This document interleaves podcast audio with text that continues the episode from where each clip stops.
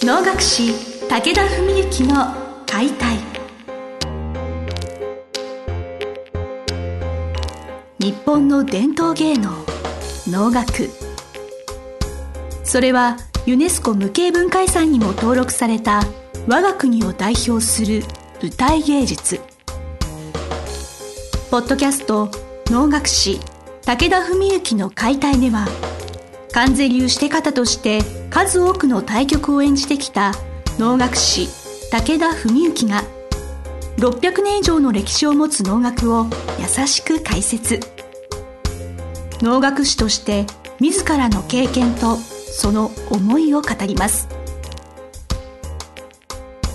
今週も始まりましたお能の世界に触れながら現代と歴史をつなげる物語番組武田文幸の解体司会進行の小菅圭一です。文幸先生本日もよろしくお願いします。よろしくお願いします。私フェイスブックで先生とお友達になつながってはいるんですけれど時々その先生の投稿が楽しみだったりするんですね。でたまたま先日なんか結構大きな行動みたいなところでお客様に向かってなんか講演か何かされている写真を拝見しまして、はいはいこれ何のイベントだったんだろうかって疑問に思ったんんですけれど、はい、そその話とかお聞かせいただければ。えっ、とね11月の第2週にちょっと長崎に行きまして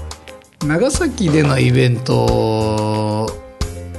のことだと思うんですけど多分。実はねあのうんどっから話せばいいかってとこなんですけどうん東京で湧水庵結ぶ水の庵と書いて、まあ、要するに人と人との心をつなげるみたいな心を結ぶみたいなね。そういうコンセプトでイベントをやってる女性がいるんです。畠山さんっていうんですけども。で東京ではその方の主催で僕のお能と例えば染色補正師っていういわゆるお着物の修理をしたりとかね。そういう染み抜きをしたりとかそういうのをなりわいとしている、まあ、かなりその高貴な方々のそういうお着物を直したりされているような方がいらしてその方と僕のディスカッションとかで勉強する会だったりあとはその神道のエキスパートみたいな方とお話ししたり、まあ、そんなようなイベントを仕掛けてる方がいらしてでその方の地元が長崎なんですよ。で僕長崎とっても好きなんでいつか長崎でもなんて話を言われていてそれでそれがこの度実現したという形なんですね。であの実はあの2日間多分記事が連日載ってたと思うんですけどあ、はい、あの今小菅さん言われてるのはすごい100人ぐらいいる回ですよね。すごい人が映ってて、はいはい、それはねあの小坂さんという、まあ、そういう神道とかそういう古事記のなんかエキスパートというのかな、はい、すごいよく勉強されている方で、まあ、カリスマみたいな方がいらしてその方の、まあ、いわゆる講話というかね勉強会だったんです。それは僕はあのどっちかというとゲストっていうかであのまあ拝聴に伺ったわけなんですね。それでまああの最後ちょっと僕を紹介してくれる時間を10分15分くださるということでまあそういういいお話を伺った後に僕が脳のことと自分の人生のこととちょっとお話ししてそれであの歌いを少し歌ってねという感じでゲストで参加したということ。本当参加された方は運が良かったというか恵まれてたと思うんですなんかねでもすごいねあのもう本当涙流さんばかりの勢いで感動してくれる人が何人かいてでも本当一人は日舞なさってる方で、もう本当になんか夢がかな叶いましたって言ってくれて、長崎だとなかなかお能を拝見できる機会はないし生の歌いなんてねましてやあの伺える機会もないのでって言われてそれで僕にとっての本ちゃんは実はその翌日だったんですよ。長崎湧水庵 in 長崎っていう形でそれはもう本当にねちょっととある方の、まあ、非常に隠れ家的な別荘みたいなすごい素敵なお家でもう本当10人限定のイベントとしてユース園をやったんですね。で、まあ、ちょうどだからその一人の方はその百人集会の方にいらして感動されててあ実は明日の方はもうちょっと僕がメインでやる会なんですよって言ったら明日だけお休みなんでぜひ伺わせてくださいって言ってそれで本当に翌日来てくれたんですけどね。でそこではまあ姉妹も待ったりとかあの皆さんに歌い体験してもらったりとかそんなこともやりましてね。はい。なんかでもすごく盛り上がってその場所を提供してくださった方もお客さん方もあのなんかぜひ来年もうちょっと本格的な形でやりたいですみたいな話をくださって。まあだから来年またちょっと行くことになるのかなとは思ってるんですけどね、はい。その100人の集会でスピーチされたどんなことをお話しされたんですか？あえっとねそれはですねそのこれはまあ多分言って差し支えないと思うんですけどその小坂さんのその会は「古事記に学ぶ」みたいなテーマなんですよ。でただ曰く本当は伝えたいのは神道だっておっしゃるんですね。でも神道ってみんな宗教と思ってると思うけど神道は宗教じゃないって小坂さんは言われるんですよ。神の道神の道だから道なんだと。だから要するにその史実とか何が正解とかってことじゃなくて自分の心との向き合い何かをよりどころにするとかそういうことではなくて神様いるかいないか信じるとか信じないとかじゃなくてそういう自分の心を磨くとか、心を清めるとかそういうものだ。自身との向き合い。そういうことをね伝えて要するにみんなが幸せになっていく、まあ、そういうようなものだと僕はあの講座のね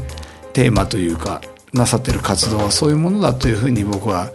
受け取ったんですけどそれだから非常にまあためになる勉強になるありがたいお話がいろいろあってでその中でところが僕ははっきり言えばまあ学校は小中高キリスト教ですしね幼稚園は仏教の学幼稚園でしたけどで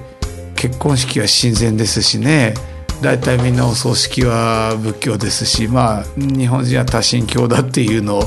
まあ字で言ってるような人間なわけなんですけども。で脳も、ね、あの仏教だったり神道だったり、あるいは神仏集合だったりいろんなそういう発想がある中でね。ある種僕の中でもそういう神様というのは、まあ、自分の心の中にいるものだとかそういう感覚っていうのは結構あって。それで自分自身がもう本当この20年以上ですか大人として大人の能楽師としてこう学んできている中で、まあ、日々まあ言えばこの番組をやっていること自体がそうであるように心を磨いていろんな哲学学んで思想を学んで考えて生きているその自分のいろいろ思考していることといっぱいリンクしたんですよ話が。だからまあ別にそれはすでに自分はやってますとかできてますとかそんな偉そうな話ではないんだけどただ多くのことは中には多分ああそんな目から鱗だったなって思う方も多分いらっしゃる中で僕の中ではそういうのもまあそれはそうだよねっていうことも多かったしまあもちろんあなるほどねっていうこともあったしでそういう中で非常にこう結びついているものがあったのでそれで、まあ、実は自分はその脳をやっているけども脳を学ぶっていうことは、まあ、人生を学ぶっていうことと同じだと思ってる。で今日のお話には非常に通ずるものを感じたと。そんなようなことをね要約するとお話ししてで最後歌い歌って締めたわけなんですね。素晴らしいです。はい。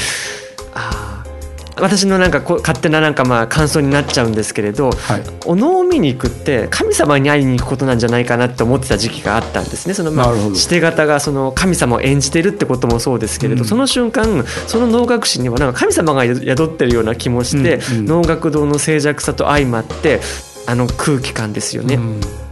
神道であり仏教でありでももっとそういうそういう次元じゃない神様がなんか心の中でなんか見えてるみたいななんかっていう体験があったのでなんかそういうお話はお能と絡めるとすごく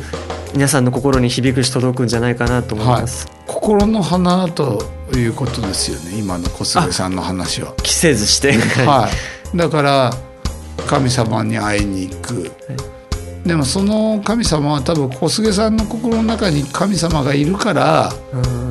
能楽堂に行った時に会えるんだと思うんですよ。ね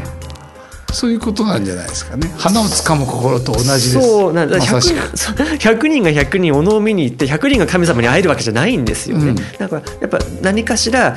神様とは言えないまでもそれの原始的なものがなんかどっか奥底に潜在的にあって、うん。なんかそういうものがパッとなんか表になんかここ全部心の中ですけれど出てきたり現れたりするんじゃないかなみたいなことを感じて、はい。そうですね、なんかそんな感じに思います。なんかなんか私ばっかりちょっと若干後半喋っちゃうはい。まああの今後長崎に足を運ぶこう機会が増えるということでね。な長崎でまたネットワークであったり長崎経由で先生のことを存じ上げる方もね増えていくんじゃないそうなんですね。だからこの間そういう面では初日2日目通して結構触れ合わせていただいた方々も結構世代がみんな若くてね。でなんかすごく気質っていうのも皆さんなんかとってもいい気がいいような感じがしてますます僕も好きになりましてですね